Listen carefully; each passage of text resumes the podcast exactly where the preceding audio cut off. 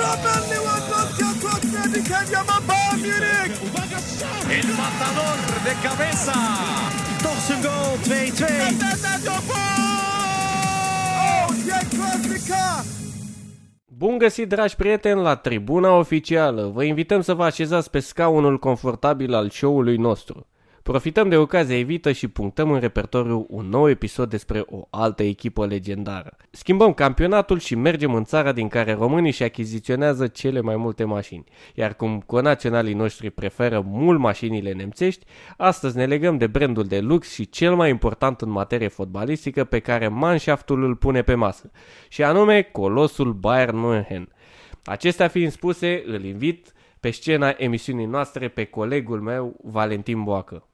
Salutări, dragi ascultători, și bine ați revenit pe frecvența canalului nostru de podcast. Puneți-vă centura, pentru că vă urcați în bolidul Bayern München astăzi. Uh, nu sunt prea multe de spus la prima vedere despre Bayern. Toată lumea știe cine este Bayern astăzi. Este, cum o spune și titlul sugestiv, anul competițional două mii nouăsprezece două mii douăzeci a fost unul de mare succes pentru Bayern. A reușit să închidă toate competițiile și să câștige tot ce a fost pus în joc. Set game match. Set game match, șase din șase. uh, Iar asta nu putea fi trecută cu vederea, evident, nici de, nici de noi. Probabil vom poci mare parte a numelor pe care le vom menționa, atât a echipelor cât și a jucătorilor, însă sperăm să vă oferim cel puțin aceeași experiență precum cea din episoadele anterioare. Podcastul lui Felipe, respectiv filipdima punct ro, este partener strategic al conceptului sportiv Tribuna Oficial și împreună formează un univers media dedicat publicului lipsit de granițe. Hai să începem! Da! Ca de obicei, trecem în uh, revistă cu istoria echipei, ce pornește de la un an uh, rotund. o mie nouă sute. o mie nouă sute, da. În acest an a luat uh, nașterea Bayern, bazele fiind puse de un club de gimnastică. Am înțeles, deci un fel de secție, exact cum era la Steaua înainte. Exact, da. Și aveau atunci unsprezece jucători. Fix, fix pe fix. Fix pe fix. Dacă s-a accidentat cineva, juca un zece. Uh, Bine, erau și vremurile de așa natură. Evident, și uite, și poate și din această cauză succesul a venit uh, târziu. Dar pare un pattern, dacă observi. La toate echipele care sunt astăzi de succes și cu renume în Europa, succesul n-a venit din prima. Am înțeles, bun, noi știm care este distanța și aș vrea să le spui și ascultătorilor noștri. Câți ani au durat până când Bayern München a câștigat primul său titlu? Un fleac, treizeci și doi de ani. Da. Uh, e, o perioadă de acomodare. Da, a fost o perioadă de acomodare. Uh, între timp trebuie să spunem că a fost și un război mondial. Corect, campionatul corect. S-a oprit. Da, de, a, a fost un factor... Uh, primordial al evoluției echipei, acel prim război mondial. A, a influențat, îți dai seama, o pauză, dovadă, ai văzut și pauza cu coronavirusul, cât, cât a schimbat traiectoria. A, da, a afectat foarte, a afectat foarte mult traiectoria multor echipe. Uh, să spunem așa, de menționat față de alte echipe, bavarezii n-au avut niciodată altă denumire. S-au numit Bayern München de la de, început, de până, la început până, până, la, până, în până în prezent. Așa, emblema în, cum a fost? În schimb, aici cu logo-ul n-a fost, n-a fost la fel, pentru că la început culorile au fost alb-albastru. Uh-huh. Și un fel de Craiova noastră, Schalke zero patru sau Hertha. Da, da, exact așa. Uh, pentru că, prob- uh, din câte știu, steagul Bavariei este alb-albastru și probabil de acolo a și venit ideea. Da, deci s-au, uh, s-au inspirat de acolo, au, uh, să zicem așa, cât de cât exact, copii. Ei astăzi mai au alb-albastru în mijlocul uh, da, da, da. Emblemei, care n-a mai fost schimbată din... o mie nouă sute cincizeci și patru, dacă nu mă înșeală documentația pe care am făcut-o înainte, și uh, aș vrea să împărtășești cu ascultătorii noștri uh, cum arată overview echipa Bayern München acum, de, de atunci, de la primul titlu, așa pe scurt cum arată. Făcând o incursiune de la început până în prezent. Pot spune că actuala sixtuplă okay. campioană europeană a câștigat numai puțin de cincizeci și patru de trofee naționale Puh. și paisprezece titluri europene. Dacă îmi permis să-ți folosesc o, o sintagmă de-a ta, o pălărie de trofee au câștigat. O sacoșă de... Nu am plus sacoșa de trofee. Nu știu ce fel de muzeu au să expună atâtea trofee. Sunt... Exact ca la Manchester, cum am povestit în episodul anterior, cumva un sfert din... Un sfert din stadionul din stadion mai... este special destinat punerii trofeelor. Da, pot spune că anul acesta este cel mai bun an de la înființarea lor până în prezent. Bine, asta, este, asta denotă și din faptul că au fost astăzi sunt mai multe competiții. Bayern a fost angrenat în șase competiții de a câștiga șase trofee. Poate că mai erau și în alți ani la fel de succes, însă atunci erau angrenați în trei competiții poate și au câștigat tot.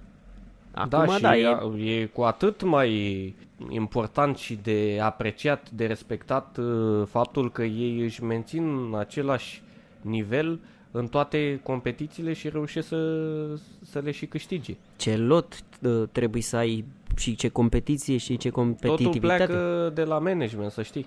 Despre asta mai târziu. Urmează. Urmează. Treb- trebuie să explicăm ascultătorilor noștri și despre casa, pentru că întotdeauna ne raportăm la casă ca fiind ceva familiar, unde te simți bine. Uh, casa lui Bayern de astăzi, toată lumea știe, este Allianz Arena. Corect. Care a fost uh, construită pentru campionatul mondial și inaugurată în sezonul două mii cinci două mii șase. Uh, dar te-aș ruga să împărtășești tu mai bine cu ascultătorii noștri începuturile lui Bayern, unde a jucat, cum au fost... Uh, Noi știm, ne-am documentat și vrem să împărțim și cu voi ascultătorii toate aceste povești minunate pe tot, care le ascunde această echipă. Total de acord. Timp de treizeci și trei de ani, casa lui Bayern a fost Olimpia Stadion. Da, măi, uite că nu mai... Deci am, am avut pe limbă, îți, îți spun sincer, chiar dacă m-am documentat, băi, am căutat la un moment dat, parcă Bayern joacă de o viață pe Allianz Arena și m-am gândit... Băi, cum se numea, mă, frate, stadionul? Deci eram așa și mă gândeam... Eram ceva că îl confundam cu ăla lui, uh, uh, al Hertei, uh-huh, uh-huh. Că tot cu Olimpia se, se numește, tot o, o, Olimpic, sau, mă rog, nu mai țin minte. Da, că, mă rog, da, uh, am un lapsus, mă, uh-huh. vă rog să mă scuzați. Și nu știam, băi, cum se numește, că n-arăta așa, era clar că Bayern. Mă uitam la meciurile vechi și nu, nu era, zic, mă, a fost demolat ăla. Ce s-a întâmplat cu, cu Olimpia Stadion? Uh, Olimpia Stadion este un stadion ce și astăzi găzduiește competiții oficiale. Doar de fotbal sau? Nu neapărat, și concerte și tot felul de uh, activități, activități sportive, cred că. Mai ales sportive, cred. Uh, știu care și pistă, deci e clar că și atletism și tot. Tot, tot, tot, tot toată area sportivă o găzduiește, dar este uh, preponderent uh, în prezent uh, casa... Um, celor de la o mie opt sute șaizeci München. Da, da, da. Cei din Liga a treia. Da, da, și cred că mai sunt unii care joacă, deja turcii... Turguciu München, parcă. Turgu, da, da, da, da, da, da. Sper da, să nu greșim. Sper nu, să nu greșim. Turguciu München joacă, da, pe, pe acest uh, stadion uh, după o pauză de mai bine de opt ani. Ok, deci timp de opt ani nu s-a mai jucat niciun meci de fotbal oficial pe, pe Olimpia exact. Stadion. Ok, până la promovarea acestor... două mici Ace... echipe, dacă le luăm prin comparație cu evologul Bayern München. Da, în comparație cu Bayern, dar uite, München o mie opt sute șaizeci este o rivală de tradiția lui Bayern. Practic, uite, uh, m-am interesat, uh, casa celor de la München o mie opt sute șaizeci a fost uh, uh, Grünwalder Stadium uh-huh. și... Uh, un stadion uh, construit în, uh, între anii uh, în o mie nouă sute douăzeci și șase și a, a fost casa lui München o mie opt sute șaizeci până în o mie nouă sute șaptezeci și doi uh, și a lui Bayern, de asemenea. Că jucau pe același stadion, ceea ce... Da, deci este... împărțeau aceeași arenă. Da, nu este ceva, cum știm și de la Milan cu Inter, împărțeau același Bine, stadion. Nu este un precedent. Până la urmă e normal să... să ajuți echipa, mai ales dacă faci parte din același oraș și ajută publicul. Da, și era o comunitate, că-s bavarezi, ei au chestii ca uh, cei din Spania care sunt uh, uh, bașci. bașci și așa mai departe, exact. Galisieni și așa mai departe, ok. Uh, da, uh, după, după șaptezeci și doi Bayern s-a mutat pe Olimpia Stadion, între timp Grünwalder, care are o capacitate de cincisprezece mii de locuri, astăzi nu mai poate găzdui sta- uh, meciuri de uh, ligă profesionistă, adică de Liga a treia, uh-huh. Astfel că T S V a fost nevoită de multe ori să vină să joace pe Olimpia Stadion și chiar au împărțit la un moment dat și Arena Allianz, uh-huh, care, uh, ca fun fact, este uh, roșie când joacă Bayern și albastră când joacă T S V. Foarte tare, uite, este un, uh, un detaliu foarte interesant.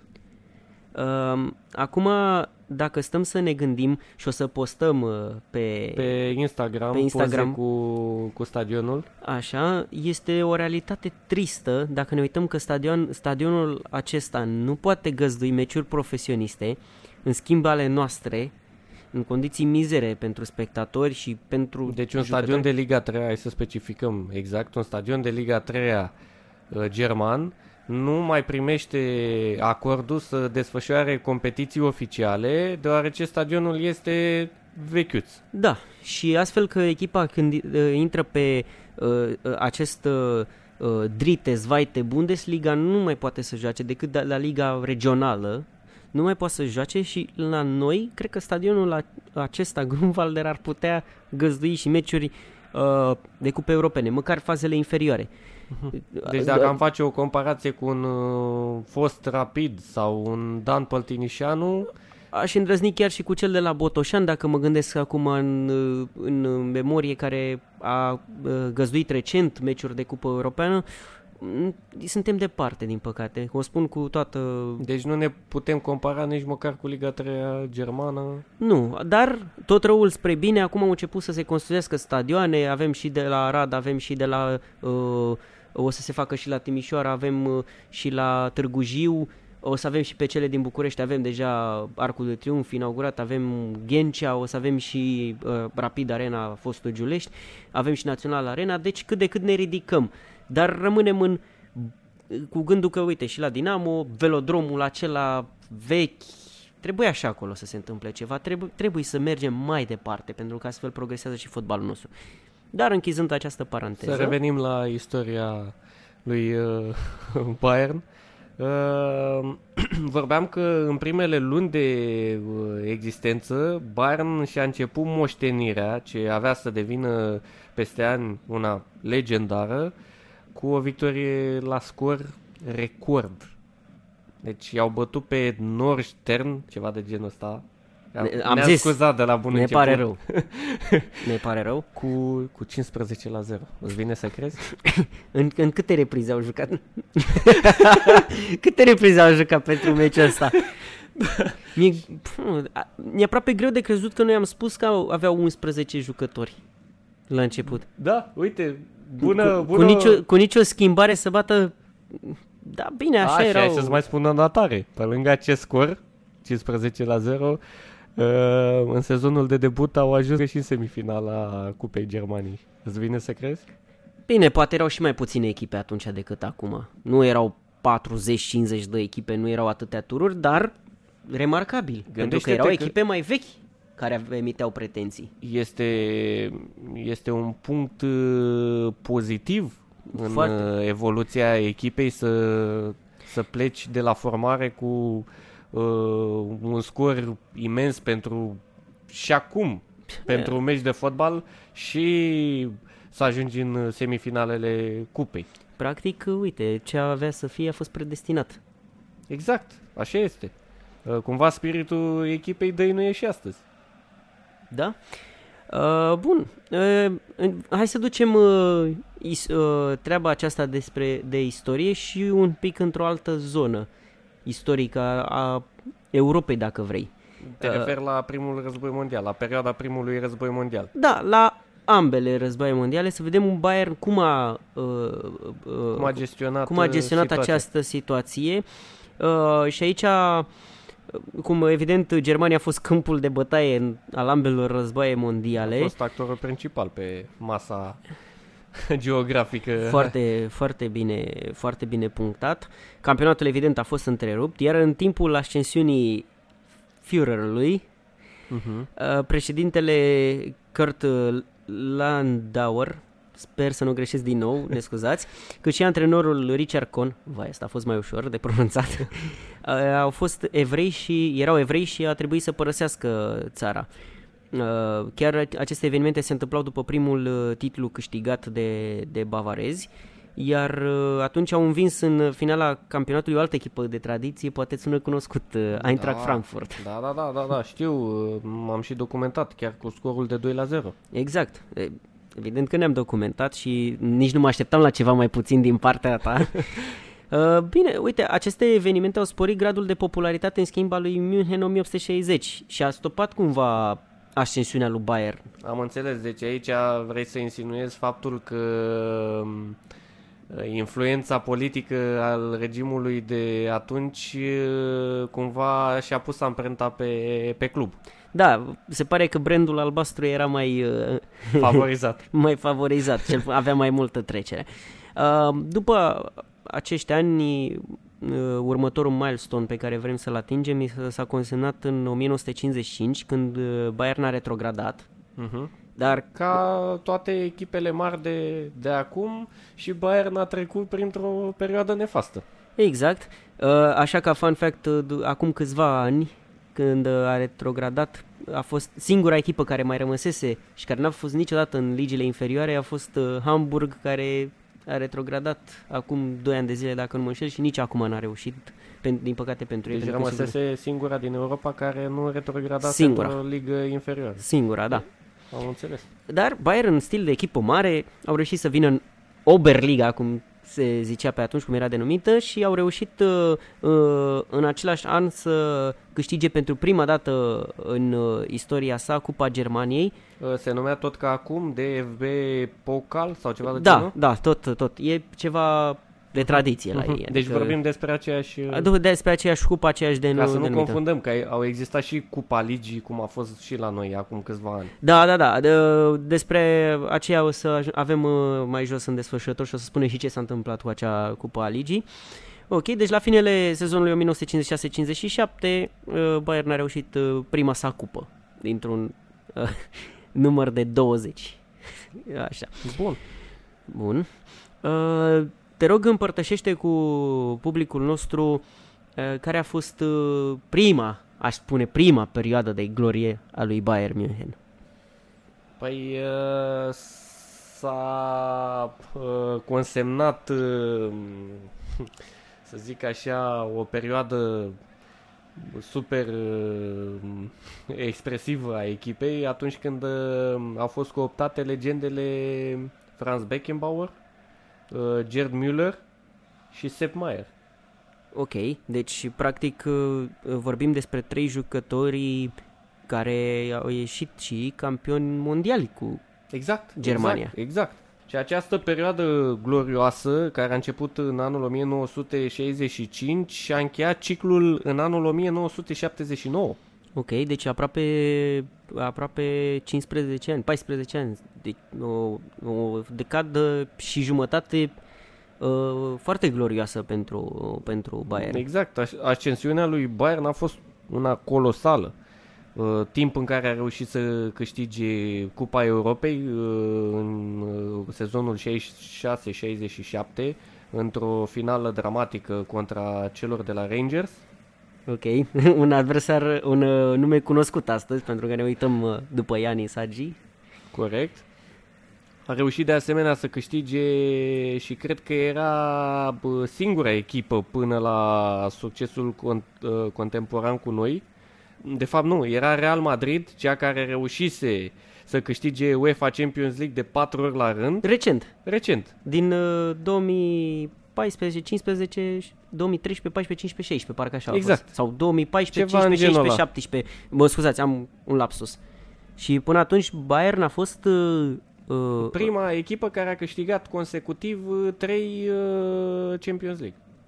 Adevărat tank. Bavarez. Tank bavarez, exact, da. Nu i-a stat nimeni în cale în... Da, aceea, dacă am face o comparație cu echipa națională a noastră, a fost perioada lor de aur.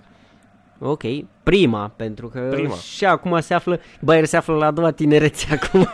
Exact, bună! Că tot vorbeam de trofee, Bayern este evident recordmena absolută la capitolul acesta în Bundesliga, deținând treizeci de astfel de trofee, douăzeci de cupe de recordmena și la asta, uh-huh. opt supercupe, uh, mai spunem că este recordmena și la asta, cât și, uite, șase cupe ale ligii.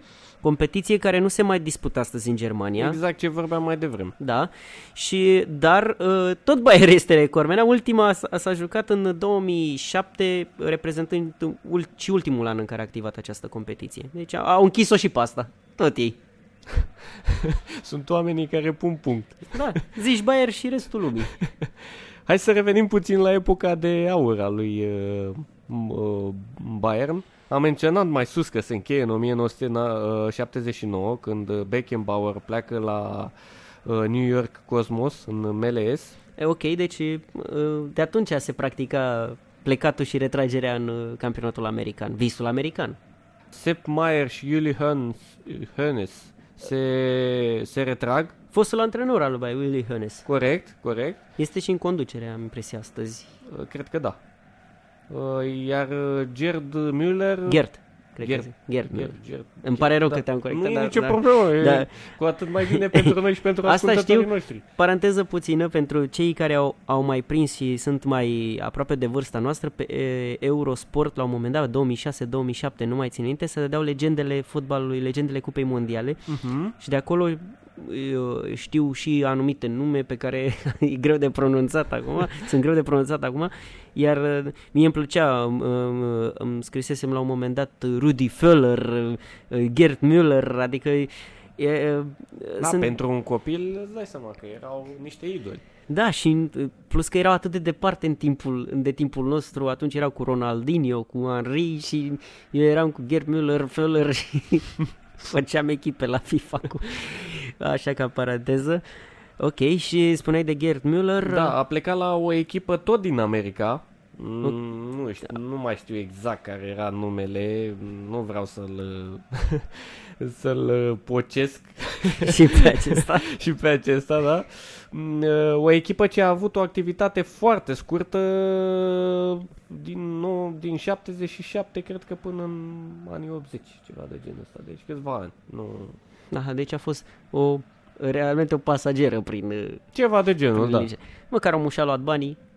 Și cu asta basta. Și cu asta basta. Da, acești jucători au marcat de asemenea nu doar perioada cea mai bună a lui Bayern, cât și pentru naționala Germaniei. Ok. Pe atunci R F G-ul, Republica Federală Germană, sau cum este astăzi Germania, era, era denumită de, de Vest, de Vest da? Da, știm, Germania Vest-Est, după uh, zidul Berlinului. Uh, recomandăm tuturor, mai ales celor care sunt mai mici, să citească istoria și să se documenteze. Da, cu despre, această ocazie învață. Cu această ocazie să vadă cum a fost și cum era atunci să fie două Germanii paralele. Da, cu, cu care au reușit să câștige Cupa Mondială disputată pe teren propriu în șaptezeci și patru contra eternei ghinioniste Olanda. Sau, din punct de vedere geografic, țările de jos, cum Dar știi de ce, de, știi de ce se spune eterna ghinionistă Olanda? Hmm? Că a jucat în trei finale de campionat mondial și l-a pierdut pe toate trei. A avut ocazia să le pierdă pe toate trei. Bun, asta, asta a fost o, o glumă internă. Așa, nu vreau să discut despre asta. Bun, după această perioadă, următorul pas, revenim mai aproape de timpurile, să zicem, noastre, sau de timpul în care începeam și noi să apărem până peisaj, ca și entități umane. Deci în anii, urmează perioada anilor optzeci nouăzeci, în mare parte de succes domestic, în care au câștigat șase titluri în cinci ani, uh-huh. incluzând ocazional și cupa, însă dubla a fost reușită abia la finele sezonului nouăsprezece optzeci și cinci optzeci și șase.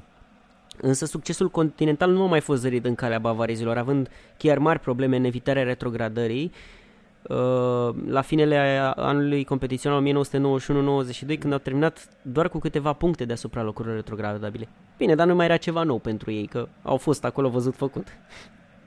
Da, deci cumva ei atunci când ne-am născut noi au trecut printr-o perioadă nefastă. Da, dar uh, uite că după aia și-au revenit și am să-ți dau ție cuvântul să uh, explici ascultătorilor noștri cum Bayern a reușit să, evident ca o echipă mare, să revină de la un statut de echipă modestă la din nou o forță în uh, da, Europa. În perioada nouăsprezece nouăzeci și șase aceștia au reușit să câștige Cupa UEFA într-o finală disputată împotriva lui Bordeaux. Ok. Uh, și asta spune multe. UEFA, nu Champions League.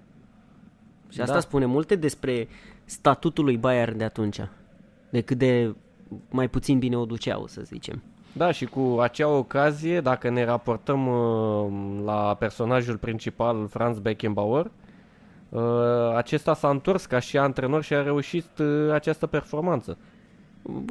Aș spune că Beckenbauer, acest Beckenbauer este pentru germani echivalentul Agică Hagi pentru noi.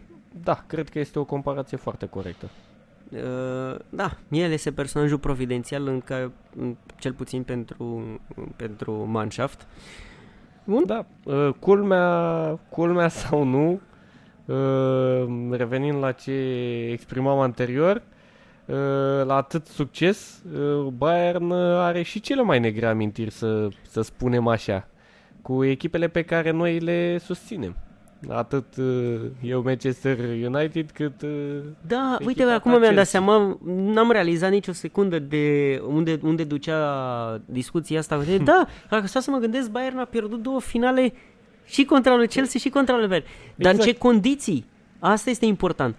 Că am povestit episodul trecut că în, în meciul cu Manchester... Te-ai prins, am, am dus discuția intenționat. În meciul cu acolo. Manchester uh, uh, e povestea aceea că a coborât președintele UEFA să încoroneze pe Bayern și s-a trezit pe teren cu Manchester United campioană. Iar în două mii doisprezece, țin minte că am povestit uh, contra lui Chelsea pe teren propriu, au uh, reușit să deschidă scorul minutul optzeci și doi, meciul părea de la distanță că cineva deschide scorul, îl va și încheia. E, Drogba n-a fost de acord. Au făcut egal, ba chiar au avut șansa să, în prelungiri, să dea lovitura și să uh, uh, a avut un penalty pe care Ceh l-a apărat. Meciul s-a dus tot la penaltiuri, decis, pare că Bayern este făcută să câștige sau să piardă finale la, la loviturile de departajare, cumva, sau pe muche de cuții. De cuții, da, da, da, da. Da, și atunci Chelsea s-a încoronat uh, campioană, ba mai mult da, de atât... Da, da, hai să spunem, prin uh, ce împrejurare... A, s-a încoronat campioană, să zicem, datorită ratării lui Bastian Schweinsteiger. Care la momentul acela, pentru cei care nu știu, era practic simbolul, era capitanul echipei. Mă rog, era și Filip Lam, dar era al doilea capitan, era simbolul echipei, era motorul echipei și practic el, dintre toți, chiar, chiar el a ratat. Da, au fost nopți de vis pentru ai noștri și nopți coșmar de... pentru coșmar bavarezi. Pentru, pentru bavarezi, mai ales să piardă acasă, mi se pare că e cea mai mare durere să pierzi acasă. Deci trofeu. Vezi, nu e nimic întâmplător prin faptul că noi am ales să vorbim în primele două episoade atât despre Chelsea cât și despre Manchester United, lăsând faptul că noi suntem susținătorii. Și n-a fost nimic programat. Exact. S-a nimerit ca un triunghi de pase. Exact. Între Manchester, Chelsea, Bayern. Da. Un, un, uh, Hai uh, să revenim puțin și la cronologia istorică a faptelor. Uh, am spus că în nouăzeci și șase a câștigat Cupa UEFA.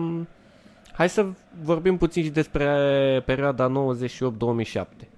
Ok, o perioadă care nu spune foarte multe neapărat la nivel uh, continental. Uh, evident că au câștigat în multe uh, campionate consecutive, nu prea avea cine să le stea în cale, deși în anii respectiv, nouăzeci și șapte, dacă nu mă înșel, Borussia Dortmund a câștigat UEFA Champions League, deci practic era o contracandidată strong.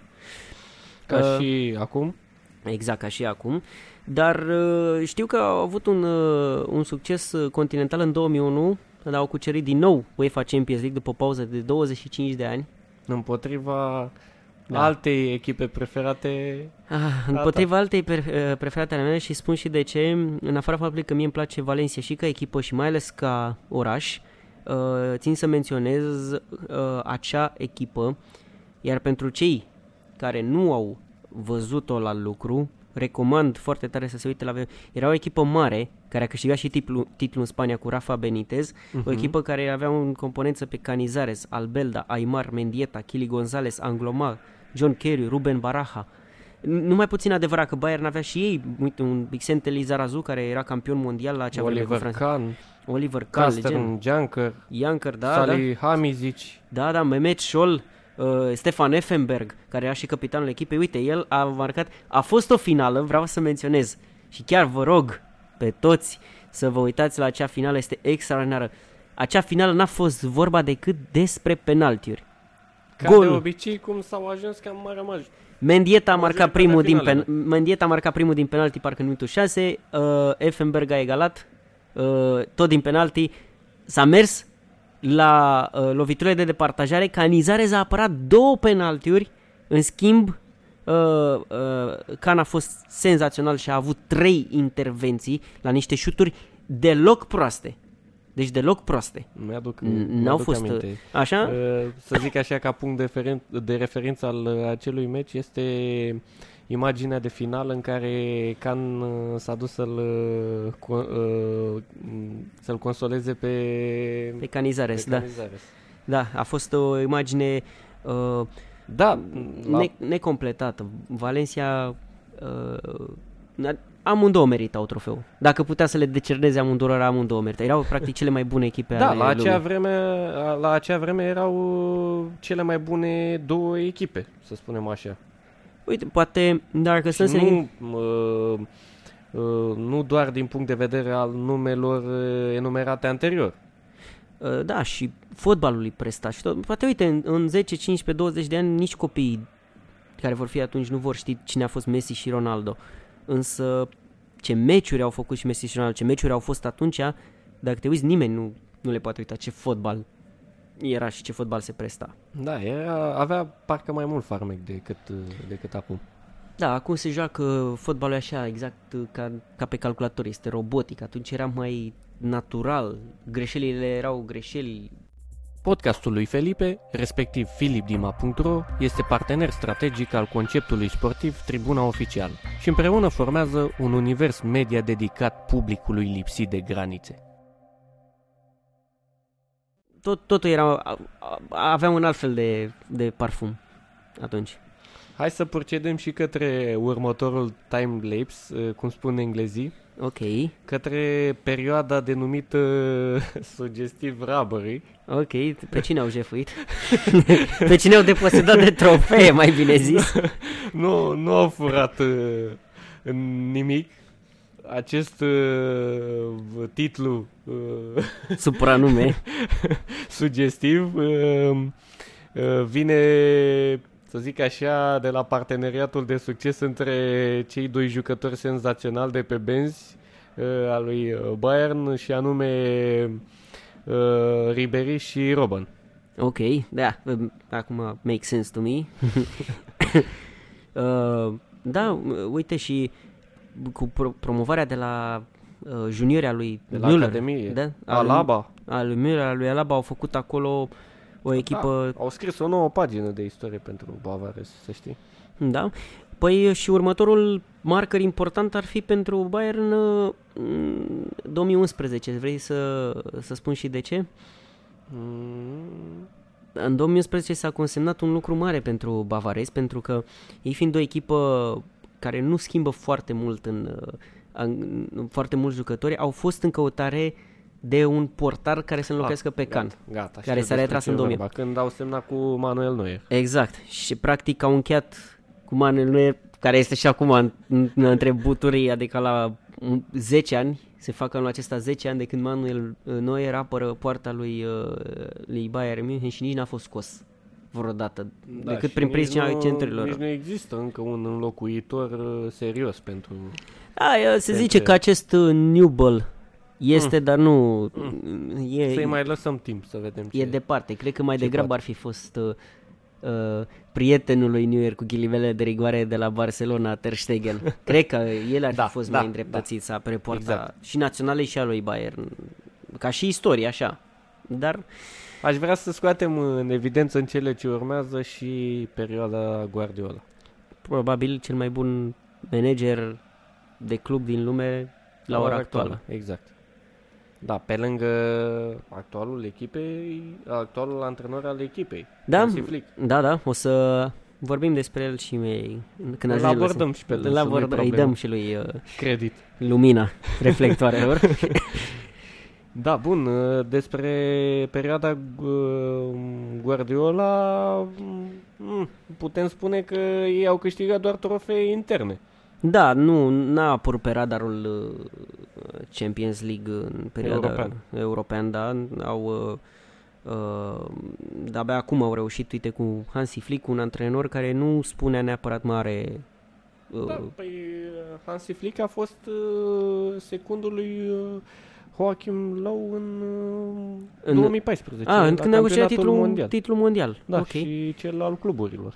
Da, cum să spun, era Guardiola a adus în jocul lui Bayern așa stilul ăla care nu îi se potrivește oarecum. Stilul Barcelona, stilul tiki-taka. În Germania se joacă pe viteză, se joacă rapid, nu se pasează la adormirea adversarului. În Anglia îți mai permiți să mai pasezi, îți mai permiți o posesie, echipele joacă deschis, știm cu toții că tot ai vorbit la un moment dat de Steaua, cum se motivau echipele și se apărau echipele împotriva Stelei, așa se apăr și împotriva lui Bayern, așa că este greu să deschizi o echipă mică pasând la, la nesfârșit. Așa este. Pentru că te, te prinde pe contraatac și te-a înțepat și s-a, s-a terminat toată treaba, se bagă cu autobaza lui Mourinho în poartă și nu mai se întâmplă nimic în meciul respectiv. Um, da, bun, dacă am ajuns la Hansi Flick înseamnă că suntem în prezent. Și dacă suntem în prezent, cam, cam atât cu istoria pe scurt a lui Bayern. Da, și aș vrea să trecem puțin către alt capitol și anume la organigrama și celelalte aspecte lega- legate de club. De acord, mergem, mergem mai departe cu uh, povestea clubului și trebuie să spunem că în mare parte clubul este condus de legende, da. Ceea ce mi se pare absolut ideal, pentru ar trebui orice echipă să aibă astfel de oameni și... Cine oare este omul care o conduce de fapt pe Bayern din spate? Cine este Gigi Becali al lui Bayern? Băi, mă îndoiesc că este chiar Gigi Becali, dar cine este? Ia să vedem. Este nu mai, pu... nu mai mult, nu mai puțin decât C E O-ul grupului Adidas. Și aici nu, nu face reclamă absolut deloc. Nu, dar trebuie să spunem dacă este uh, sponsorul principal al echipei, trebuie să spunem. Uite, nu mă așteptam la asta. Da, deci șeful principal al lui Bayern este patronul celor de la Adidas. Poate nu întâmplător, că Adidas este omul. Totuși, hai să fim serioși. Da. Își sponsorizează și face autoreclamă prin ambele firme. Și de când? De, de când? La bun început. De, de la, bine, mă gândesc că nu de la o mie nouă sute au fost... De când a, a început chestia asta cu marketingul, cu... De când s-a dezvoltat fotbalul ca business, de atunci, ah, okay. De prin șaptezeci, anii șaptezeci, o mie nouă sute șaptezeci și patru, șaptezeci și cinci, ceva de genul ăsta. Okay. Deci înseamnă că Bayern nu o să fie niciodată sponsorizat de altcineva? Atât timp cât, cât, există... cât Gigi Becali Adidas este... Este patron? Este patron, nu cred că vor veni alte, alte branduri. Ok, ce alții oameni mai sunt în... în cadrul uh, clubului? Ce alte funcții mai...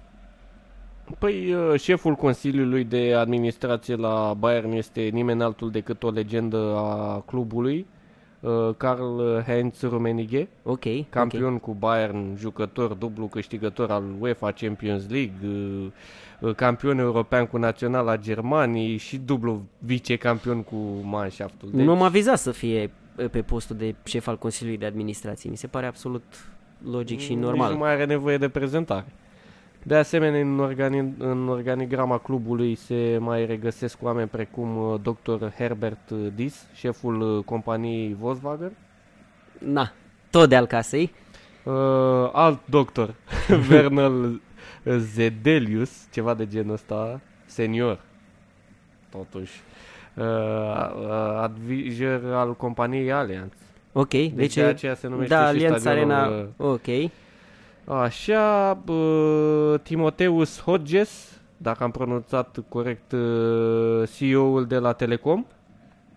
Au Telecom pe stadion și pe tricou și pe, pe tricou și așa mai departe. Și da, și mai mai este încă un uh, asociat uh, purtătorul de cuvânt al uh, Unicredit Bank. Oh, tot uh, sponsor, tot. Uh, tot sponsor, da, păi, îți dai seama că de aici ne dăm seama cumva că când vine vorba de Bayern, Bayern nu prezintă. Da, nu există o problemă pentru pentru ei, deoarece ei generează sume exorbitante, undeva între cuprinse între șase sute de milioane și un miliard de euro pe an. Ha, deci nu, nu pot să nu, nu pot să relaționez gândindu-mă la fotbalul la care ne raportăm noi și îl vedem aici, nu pot să relaționez cu suma de un miliard de euro deloc. Deci și mi să, se pare și să te mai uimezi cu o chestie e faptul că mai au și o bază stufoasă de, de fani, undeva la trei sute cincizeci de mii, patru sute de mii de fani activi care cotizează în fiecare... patru sute de mii de oameni cotizează? Exact. Păi, eu știu că Bayern... În au... toată lumea, mă refer.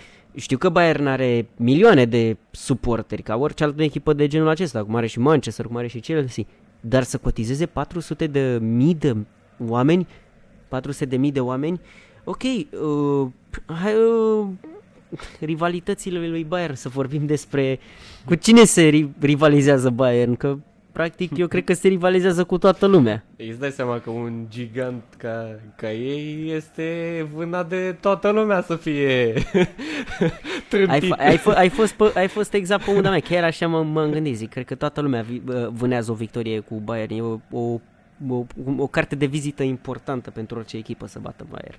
Da, cumva în balanța asta nemțească, singurii care sunt apropiați atât din punct de vedere business cât și fotbalistic sunt cei de la Borussia Dortmund, dacă vorbim strict de germani. Și dacă îmi permiți, evident nu este o rivalitate de conjunctură actuală. Corect, corect. Este rivalitate istorică. Adică categoric. Măcar aici... Și în fotbalul ăsta s-au păstrat rivalitățile. Da, și să nu mai...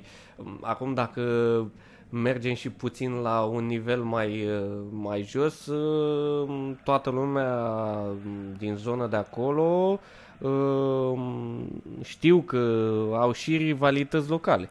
Ok, da, Bavaria este practic ca un stat în sine acolo și evident că se găseau și... Da, cum am spus la bun început, există derbiul Münchenului, cel împotriva lui T S V München o mie opt sute șaizeci. Așa, dar nu s-a mai întâlnit de foarte mult timp, că T S V-ul este, este jos, din păcate pentru ei. A fost cândva mult mai bine T S V-ul. Da. Da, da, parcă au avut, au avut o înfruntare în Cupa Germaniei. Acum vreo...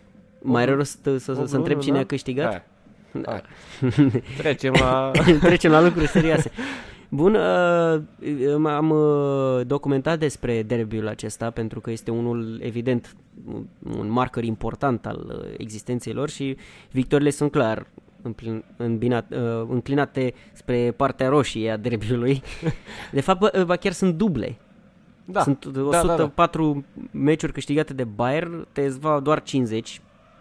Presupun că poate în anii aia de care vorbeam, în care a avut o ascensiune mai populară. Și tot atâtea cincizeci egaluri. Fair play pentru ei. Adică din două sute de meciuri au ieșit pe plus o sută, pentru că și un egal cu Bayern este... Contează, contează este, decât uh, o înfrângere mai bine un punct. Da, uh, bun. Uh, și nu doar din punct de vedere al statisticilor unui campionat, ci și din punct de vedere al uh, istoriei. Ok, uite, avem, uh, am citit o declarație, evident mai veche, a legendei și fostul capitan Philipp Lahm, care declara că o rivalitate bavareză uh-huh. este cu Nuremberg și că foarte tare. Și rivalitatea asta documentat do, fiind, dure, e datează cam din anii douăzeci. Și wow, spun, deci vorbim despre da, începuturi. Vorbim, vorbim deja de nouăzeci de ani de rivalitate. Uh, Philipp Lahm declara atunci că mereu există o rivalitate, o urmă de ură, de hate, așa ce te motivează să joci împotriva lui Nuremberg. Așa un fel de Steaua Dinamo văd uh, asta cu Nuremberg-ul și Bayern-ul. Da, poate. Deși vezi aparent uh, Trebuia să fie cu T S V-ul, dar nu e așa. Exact ce vorbeam mai devreme. Atunci când ești... Când ești un tank, toată lumea te atacă. E normal. Ai rivalități cu toată lumea, de la mic la mare. Da, păi dacă le punem așa, uite, până anii optzeci cele mai bune echipe care se băteau cu Bayern erau Gladbach, era uh, Hamburg. Hamburg, marea echipa lui Hamburg, care a câștigat și Cupa Campionilor uh, în acei ani. Borussia Dortmund, evident, da, rivala de tradiție. Schalke, uh, Leverkusen. Leverkusen, Leverkusen exact. da, da, da, da, farmaciștii. Uh, pe, uh, hai să menționăm și faptul că aveau o rivalitate și cu Kaiserslautern. Da? Păi și de unde vine asta? Că nu sunt în oraș, nu sunt uh, cu... Cum, cum a fost? Da, această rivalitate și are originile din anul nouăsprezece șaptezeci și trei, parcă. Nu vreau să, nu vreau să greșesc. Atunci când Bayern uh, a condus cu patru la unu la pauză și a pierdut meciul cu șapte la patru împotriva Diavolilor Roșii, nemțești de data aceasta, să nu confundăm cu echipa mea de suflet, Manchester United. Deci, ca să spunem așa, până la urmă, chiar dacă s-au înfruntat două echipe din Germania, putem spune așa, știi cum era vorba aia, pe nemți, nu știi dacă i-ai bătut până când i-ai văzut că s-a urcat un autocar și au plecat acasă. Da. Și dacă, dacă vorbim și de rivalitatea externă, Bayern uh, și-a făcut, uh, să zic așa, între ghilimele, dușmani și dincolo de zidul Berlin, Berlinului. Ei, uh, cu cine? Nu știi? E, nu știu, cu cine ar putea să aibă rivalitate? În, cu toată lumea în Champions League, probabil. Cu cine are cea mai... Cu Milan și Real Madrid. Da, știi, make sense acum că s-au cam uh, întâlnit de foarte multe ori în cupele europene. Cât, am, și Milan a avut perioada de glorie în anii două mii cu trofee câștigate... Uh, UEFA Champions League, și Real Madrid a câștigat trofeul UEFA Champions League atunci și uh, era da, e o altfel de rivalitate, e la un alt nivel. Da, la nivelul bogaților, dacă... Unde e sus aerul rarefiat așa. Exact, exact. Uh, uite, hai să dăm și pe partea pozitivă. Că Bayern nu e cunoscută doar pentru rivalitățile cu absolut toate echipele pe care le întâlnește, ci și este o echipă emblemă care ajută competitoarele. Da. Sale, uite. Foarte bine ai făcut că ai dus discuția în această direcție, chiar dacă nu este pe lista noastră de... Da, am vrut să facem o paranteză că, uite, legat de, parte, de această perioadă cu, cu COVID, marile echipe, adică Bayern, Dortmund, Leipzig și Leverkusen, au pus bani, douăzeci de milioane de euro, și au împărțit către echipele de mai jos din Bundesliga și din Zweite, care au fost afectate evident de lipsa publicului. Uh, la fel, uh, cred că știi episodul din două mii treisprezece cu Hansa Rostock, când, uh-huh. da, când de echipa aceea de Liga trei. Da, da, a avut probleme financiare și erau aproape să nu-și ia licența. Și Bayern le-a sărit în ajutor și parcă au organizat un meci caritabil pe atunci, nu? Da, da, da, da. Au, uh, s-au disputat la... Era greu ca Bayern să ajungă la Hansa să joace, poate nu sunt... Știi cum este, când nu poți să-ți șeri tu adversarul cu păia, extrage-i pe ăștia ca să jucăm cu ei. Da, și... a fost un meci amical, caritabil, în care au strâns niște bani care, nu știu, un milion ajutat, de euro, nu? Da, un, un milion, milion de euro. Da, au ajuns să, să plătească au... licența. Da, deci vezi, fotbalul... nu este doar despre rivalități. Da, la fel au făcut, uite, și cu Sankt Pauli și, uite, și cu fostul capitan Mark van Bommel, echipa lui de suflet din, evident, Olanda, Olanda da, da, da. Fortuna Sittard, au făcut la fel un amical ca să-i ajute să, așa, toate încasările au revenit uh, lor, ceea ce da, mi se de... pare... extraordinar. Pot spune că metoda aceasta este un act comun pentru, pentru bavarezi. Da, da, uite, legat de asta, în repetate rânduri și-au ajutat rivalii de la T S V. Uh-huh. Le-au dat jucători, le-au dat uh, uh, amicale de lux, au organizat amicale de lux cu ei, că nu-ți dai seama când se puteau întâlni o echipă de Liga unu cu una de Liga trei, una care joacă în Champions League și una care joacă... a ajuns și în Liga patru la un moment dat, T S V-ul. N-avea cum să se întâlnească. La... Da, și știi ce vreau să mai scoatem în evidență, apropo că s-a dus discuția în această zonă, cum am vorbit și în episodul anterior despre Manchester United și faptul că ajută mult comunitatea Ok. Uh, și jucătorii lui Bayern știu că donează o mică parte din salarii, uh, strâng o sumă uh, frumușică pentru, pentru comunitate și uh, renovează sau construiesc școli în zone defavorizate precum cele din Sri Lanka sau... Zonele țări defavorizate, țări slab dezvoltate. Mi se pare absolut normal când învârți atâția bani să poți să dai înapoi. Și e foarte frumos că au depășit granița Germaniei, pentru că Germania, știm cu toți, este o... Dacă stau să mă gândesc, cred că e o situație win-win aici, că ei și prin, prin această metodă, ei cumva făcând școli acolo... Uh, au și un, uh, să zic așa, o metodă de a căuta noi talente. Da, e un capital de imagine și până la urmă când te duci la o școală acolo și zice cine a făcut școala asta? Bayern München, clubul Bayern München. Zice, păi da, da, uite, dacă eu sunt cel mai bun jucător din Sri Lanka și vreau să... și nu, n-ai de unde să știi, de unde apare iepurele, cum spune, cum spuneam, cum spuneam noi. Uh, da. Asta este o metodă foarte bună, este des practicată și la alte echipe de succes și este foarte bine că se întâmplă deci asta. Deci cumva și-au creat prin donațiile respective și-au creat un fel de baze. Da, de baze, de carte de vizită, de tot. Este foarte important pentru așa îți aduci publicul, așa ai milioane de spectatori, ajutându-i, că dacă tu nu le oferi nimic, nici ei nu pot să-ți ofere ceva. Foarte corect. Și dacă, dacă tot vorbim de, de baze, hai să vorbim despre baza de uh, antrenament a celor de la... Ok, e, uh, evident ultra Bayern. Modernă și ultra sofisticată, recent construită, două mii șaptesprezece, uh-huh. A costat uh, undeva la șaptezeci de milioane de euro. Wow, da, șaptezeci, ce sume! Da, treizeci de hectare, opt terenuri de fotbal, un campus cu treizeci și cinci de apartamente pentru talentele din Academia Proprie, că zici seama ce cremă acolo, treizeci și cinci de apartamente, hai să zici că sunt doi, trei, patru, câți, câți vreo o sută de cei mai buni sportivi.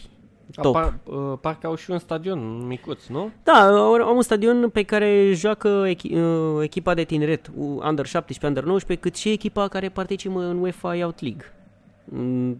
Cupa zi, Champions League-ul dedicat tineretului, o, o competiție, aș putea să punctez, absolut extraordinară, că copiii pot ajunge la nivelul acela să joace.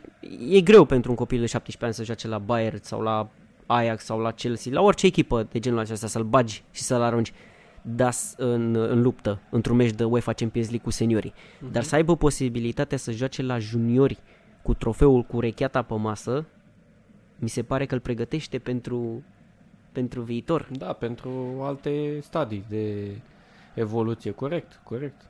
Bun, la acest capitol de, de juniori am vrea să ne vedem și ce, ce a mai ieșit pe listă. Știu că este acum un jucător... Te referi la Jamal Musiala? Da, la Musiala, uh-huh. Care este un produs, sau se anunță un produs foarte important pentru, da, pentru păi Bayern. Da, chiar săptămâna aceasta...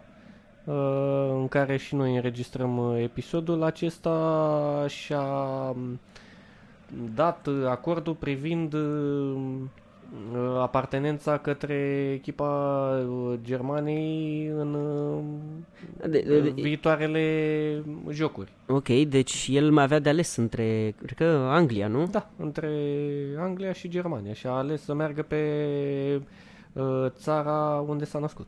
Ok, o... Deci în alegerea lui, faptul că s-a născut în Germania i-a influențat major traiectoria. Nu i-au plăcut lei. Cei trei lei a preferat să vină în tancul, în panzerul german, să se urce în panzerul german. Ok, se anunță o mare speranță a clubului. Venind puțin în, în prezent, putem spune că în urma celor șase trofee puse în joc... Uh, Bayern evident a devenit cea mai bună echipă a anului, dar totul se leagă de un jucător exponențial. Pe cine altul decât Lewandowski? Da, Robert Lewandowski. Uh, după părerea mea a fost nedreptățit uh, de neacordarea balonului de aur. Anul trecut, da, da.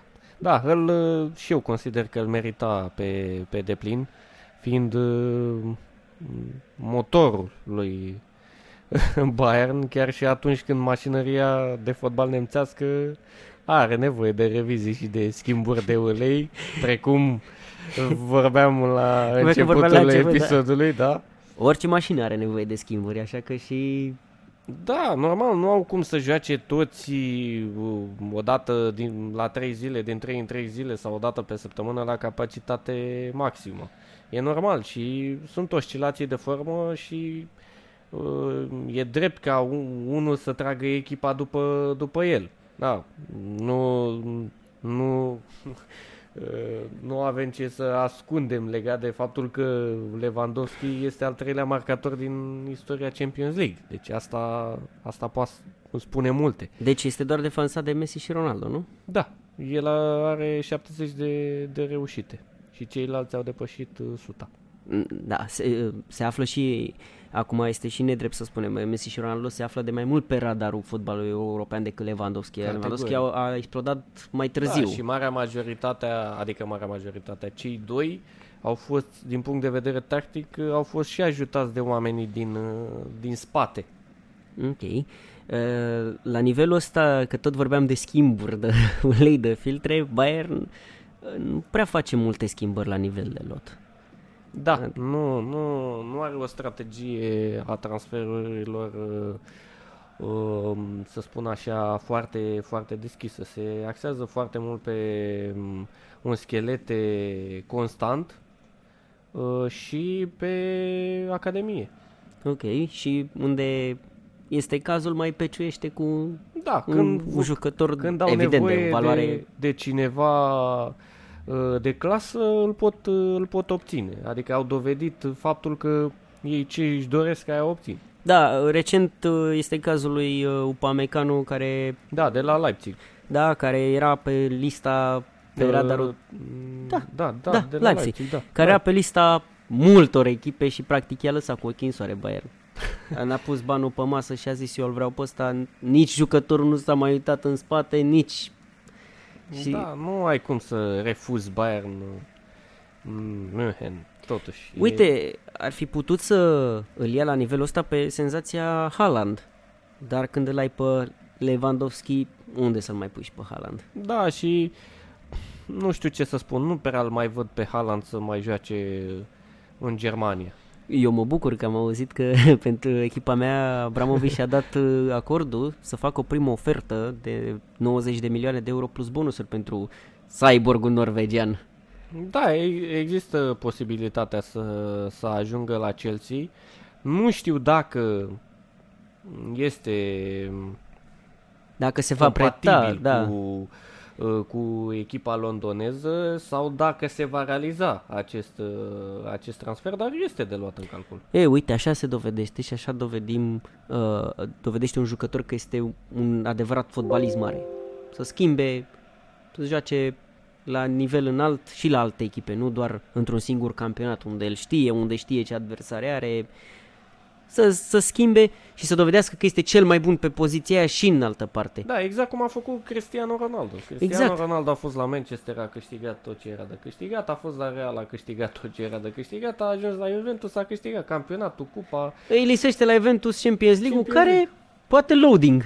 Cine nu știe, știe, cine știm. Știe, da. Da. Da, așteptăm deci, și de la... Eu m-aș bucura pentru Haaland să schimbe, să schimbe aerul și să nu vină la Bayern. Da, și cred că și acea situație și cu Mbappé. Deși, că de ei doi se deși să știi că există o istorie fericită de schimburi între Dortmund și Bayern. Unul din ele este Lewandowski, altul este Götze, Götze altul exact. este Hummels și așa mai departe. Da. Singurul care nu a venit de la, de la Borussia Dortmund a fost, uh, cum îl cheamă, Royce. Uh, Royce, da, a rămas Pentru din acel trio. Da. El, uh... Dar uite că mai este, legat de Bayern, mai este o, o rumoare, a apărut acum câteva zile, am văzut-o și eu, că Bayern se interesează sau a dat link-uri către Christian Pulisic, care din nou, altă, se pare că Bayern are un crush pentru Borussia Dortmund.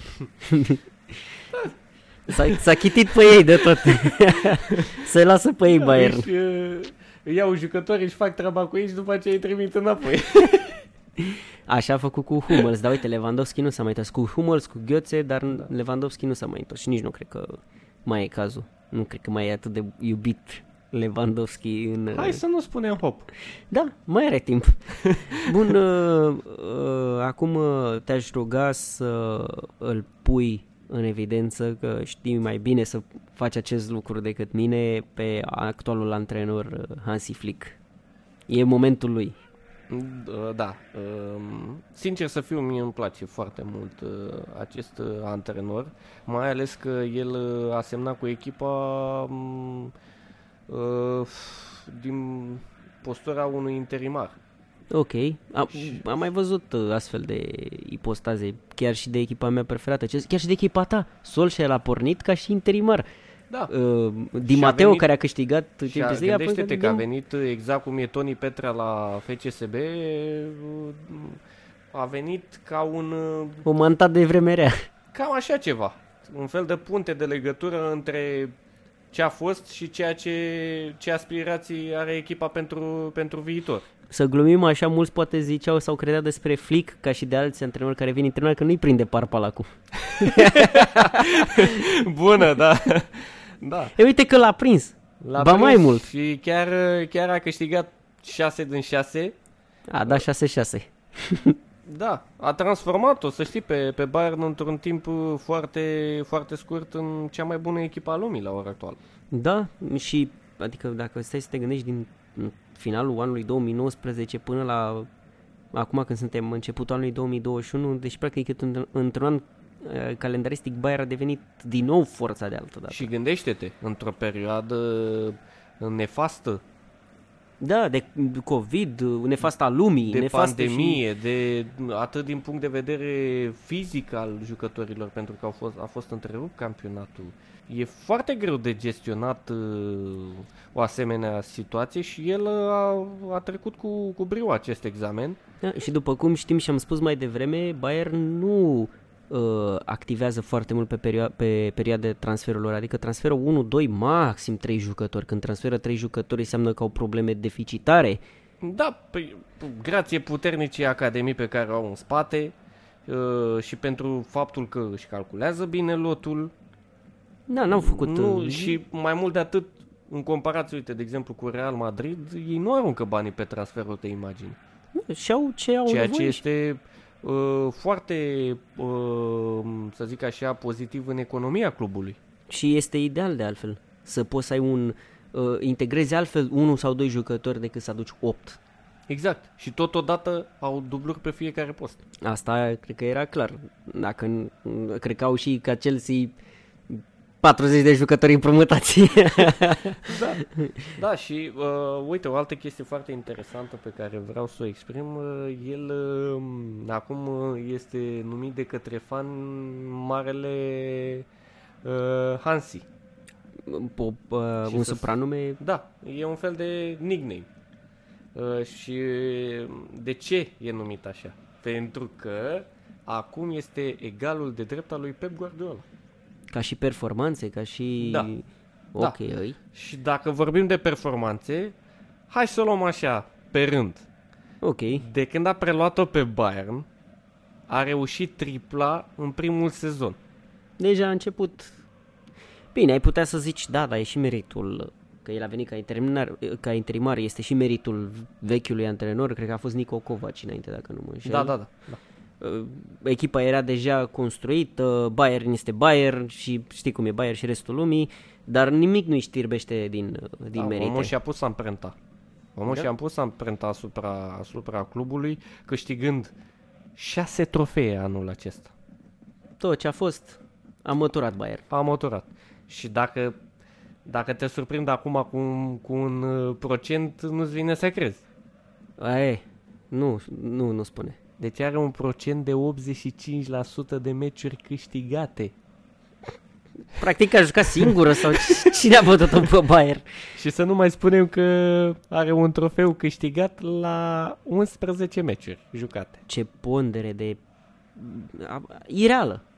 Da. O pondere ireală. Nu, nu văd cum acest monstru fotbalistic poate fi detronat în, în următoare. Cred că o să fie un nou Real Madrid cu acele patru sezoane. Posibil, deși acum Bayern, uite, este pe o, o turnantă descendentă și în ciuda acestor distinții am auzit că se vehiculează că la vară va fi înlocuit. Mi se pare că și cam de vreme și pentru... Da, și când ai cucerit totul, ce... ce exact. Trebuie să ai altă... Gat, am cucerit, văzut, făcut, trebuie să merg să cu, merg în altă parte. Corect, când... corect. Păi a fost desemnat antrenorul UEFA al anului și are mai multe trofee câștigate decât meciuri pierdute. Ce să mai vrei? Vrei o altă provocare acum, nu e exact. Normal. Și nu cred că va fi în postura antrenorului demis, ci el va pleca. Da, ceea ce a făcut, probabil și-au făcut mulți, mulți antrenori, de exemplu Pep Guardiola, care el a plecat de la, n-a fost dat afară de la Bayern, el a plecat și-a luat timp, dar să vedem unde ajunge, să vedem traseul ăla, e interesant să vedem traseul lui Hansi Flick. Oricum, vrei să spun o chestie și din punct de vedere moral, ar fi urât să fie dat afară, mai ales că a venit din postura de uh, interimar și un fel de secund. Da, și... A câștigat tot și după aceea îl dai afară. Dă, ur- dă foarte urât, atât la C V cât și uh, din punct de vedere media. Da, îți dăunează ca imagine să... Te, e ca și cum te-ai fi folosit și l-ai aruncat ca o măsea stricată când n-am mai fost bun. Și nu e că n-am fost bun, pur și simplu echipa are momente că nu... Am e greu să cred că nemții nu, nu știu că există fluctuații de formă. Uite, hai să uh, vedem aceste fluctua- fluctuații de formă, cum au afectat echipa în momentul uh-huh, de față. Uh-huh, uh-huh. Uh, Bayern are în componență în lotul actual probabil pe cel mai bun și constant mijlocaș din lume. Da, Joshua Kimmich. Ok, care este evaluat conform Transfermarkt la nouăzeci de milioane de euro, uh, reprezentând turnul de control al echipei. Da. Dar bavarezii au suferit foarte mult în ultima perioadă în defensivă. Da, da, da, da. Păi, David Alaba, jucătorul de douăzeci și opt de ani, uh, anul acesta a fost evaluat cu zece milioane de euro mai puțin ca sezonul precedent. O scădere drastică de formă, aparent. Da. Când îți scade cu zece milioane, cota ești în cap, ca să zic așa. Exact. Pe același palier se află și Benjamin Pavard. Campion mondial cu Franța. În Franța, tot cu minus zece milioane de euro, actuala sa valoare fiind undeva la vreo treizeci și cinci de milioane de euro. Bine, evident, are încă cotă, dar... Na, această... aceste... cifre spun totul despre forma în care se află jucătorii. Nici nu știu dacă l-am mai văzut pe Pavard prin echipă în ultima vreme. O scădere mai abruptă a fost cea suferită de Süle. Da, Süle, da. Pe Süle îl vrea și Chelsea, da, apropo de asta. Are doar douăzeci și cinci de ani și a scăzut cota anul acesta cu unsprezece milioane de euro. Foarte mult. Extrem de mult. Practic nici de el n-am auzit sezonul ăsta foarte multe. De aceea l-au și acontat pe Upamecano. Gândește-te. Opusul acestor scăderi drastice, să zic așa, la opusul acestor scăderi drastice, Boateng, veteranul de treizeci și doi de ani, cota lui s-a micșorat cu doar două milioane de euro, el costând acum undeva la maxim zece milioane. Deci... Da, dar îți dai seama, dacă scădea cu zece nu valora nimic și nu e posibil pentru un jucător ca Boateng, adică n-avea cum să scadă, probabil că e și ponderea asta, când valorezi puțin, două milioane înseamnă mult, mult înseamnă exact. Cât zece milioane la așa ceilalți, este, că ai de unde să iei zece milioane acolo, aici total dacă e zece milioane nu poți să zici că Boateng valorează zero, că nu valorează zero. E o scădere semnificativă și pentru Boateng, dar na, are treizeci și doi de ani, e spre final de carieră. N-ai, Na, e, da, e previzibil oarecum să, să mai ai, da. Și a făcut treaba pe deplin pentru bavarezi. Da, și să încheiem această listă a tuturor fundașilor cu Alphonso Davies și Lucas Hernandez, douăzeci de ani respectiv douăzeci și doi. Ei sunt pe minus doar cu, cu cinci milioane. Au, este ușor. Au timp să refacă, să urce înapoi. Da, bineînțeles, da. Au timp. Ei, ei nu sunt, să zicem așa, vizați pe, pe lista neagră a clubului. Da, e mai explicabil la Alaba, dacă îmi permiți, și la Boateng, că sunt în ultimele șase luni de contract. Corect, da. Süle nu, nu are constanță în evoluții. La fel și Pavard, este același lucru. Da. Hernandez, n-am auzit de el să miște prea mult. Da. Davis este cumva o invenție de un sezon și jumătate, el provenind din aripă și fiind profilat datorită faptului că pe postul său sunt jucători precum Nabri, Coman, Costa, Müller. N-aveai da. unde să joci acolo. Sané acum e, da, era Sané, greu. Era greu, era greu să joci acolo, într-adevăr. El a se venit cam calcă pe picioare și a venit, i-au găsit alt loc și cred că i-au găsit au fost foarte inspirați că l-au reprofilat în, în jucător de bandă pentru că are o viteză amețitoare. Deci am văzut recent un, un video cu el când adversarul său pe post scapă printr-o pasă în adâncime aproape singur cu portarul și vine din spate de la douăzeci de metri cu un fuleu amețitor și reușește să ia fața adversarului și să paseze curea către portar și a evitat un, un atac periculos. Poate un gol ca și făcut. Exact, exact. Da? E, și mai remarc ceva la, la Davis. Uh, el, din câte știu și de când, din câte îl știam eu venind de, din țara sa natală, din Canada, de la Vancouver Whitecaps, care jucau în uh, M L S, el juca atacant. Clar că pe Lewandowski nu-l dai la o parte nici da, cu... nu avea nici... loc și mai ales că e copil, încă e necopt, are douăzeci de ani. Dar e remarcabil cum un atacant, un jucător care a pornit ca atacant, ajunge să aibă valeități defensive și să joace fundaș de bandă stânga. Când el a jucat atacant sau sus acolo în benzi, acum să se reprofileze, adică denotă și inteligența jucătorului și dorința de a juca. Poate a zis la antrenament, bă, pe mine nu mai trebuie să spunem, mă, și portar în locul lui Neuer, eu joc orice. Și tu nu ai fi făcut la fel? Aș fi făcut orice ca să joc la nivelul ăla. Categoric. A... E bine, hai să, să vorbim și altfel. Până în momentul în care a, juc- a ajuns să joace titular, fundaș stânga la Bayern, și a antrenat... aceste skill-uri la echipa de juniori a clubului. Da, da, a fost, uh, cred că au fost și împrumutat undeva să mai prindă experiență și uh, în anumite sisteme de joc, pentru cei care știu, dacă joci cu trei centrali și joci mai sus, după aceea trebuie să faci toată banda, deci practic nu mai contează. În fotbalul modern nu, nu prea mai există că joci atacant stânga, atacant dreapta sau mijlocaș stânga, mijlocaș dreapta. Dacă ești bandă, faci toată banda, tată. O duci până sus și până jos. Și după cum cei care au urmărit această echipă au văzut. Un fel de left winger back. Da, același lucru îl face și Adama Traoré.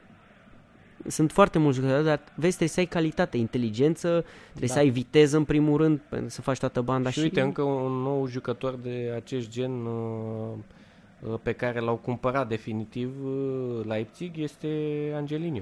Da, de la City. De la City, City. exact. Exact același, exact Eu același consider post. Că au făcut o greșeală mare că l-au dat. Deci da, la City nu se bazează pe acel sistem. Da. Și Angelino în, în sistemul pe care îl joacă City ar fi fost inutil, plus că pentru campionatul Uh, Angliei, unde se joacă fizic, a zice că în Germania se joacă mai fizic ca în Anglia, dar nu. În da, Germania se joacă. Spui că Angelino nu, nu are uh, corp de... Are, dar în comparație cu, nu știu, Kyle Walker, dau un exemplu, sau cu unul de pe postul lui, tot așa, Kyle Walker îl mănâncă. Păi, ai, uite că tot veni vorba de, de City, cum îți spuneam când a jucat atunci cu, cu F C S B, când am fost la, la meci. Când, când alerga Kolarov, Kolarov pe, pe partea unde eram ca suporter, pur și simplu vibra, vibra gazonul. Vibra pământul, se rău brazdele din el. Exact, exact. E, e greu la în Anglia. Nici nu vreau să-mi imaginez dacă eram eu adversarul lui Kolarov. Eram în ghid și acum. Îți, mutai, îți făceai mutația pe partea cealaltă la, la Walker și la te alerga, te alerga pe viteză. Da, deci n-ai ce să... Uh, bun, uh, te las pe tine să uh, le expui uh, auditorilor noștri ultimele uh, rezultate ale lui Bayern și cu asta cred că încheiem Facem, episodul. Uh, încheierea de deznodământul acestui episod.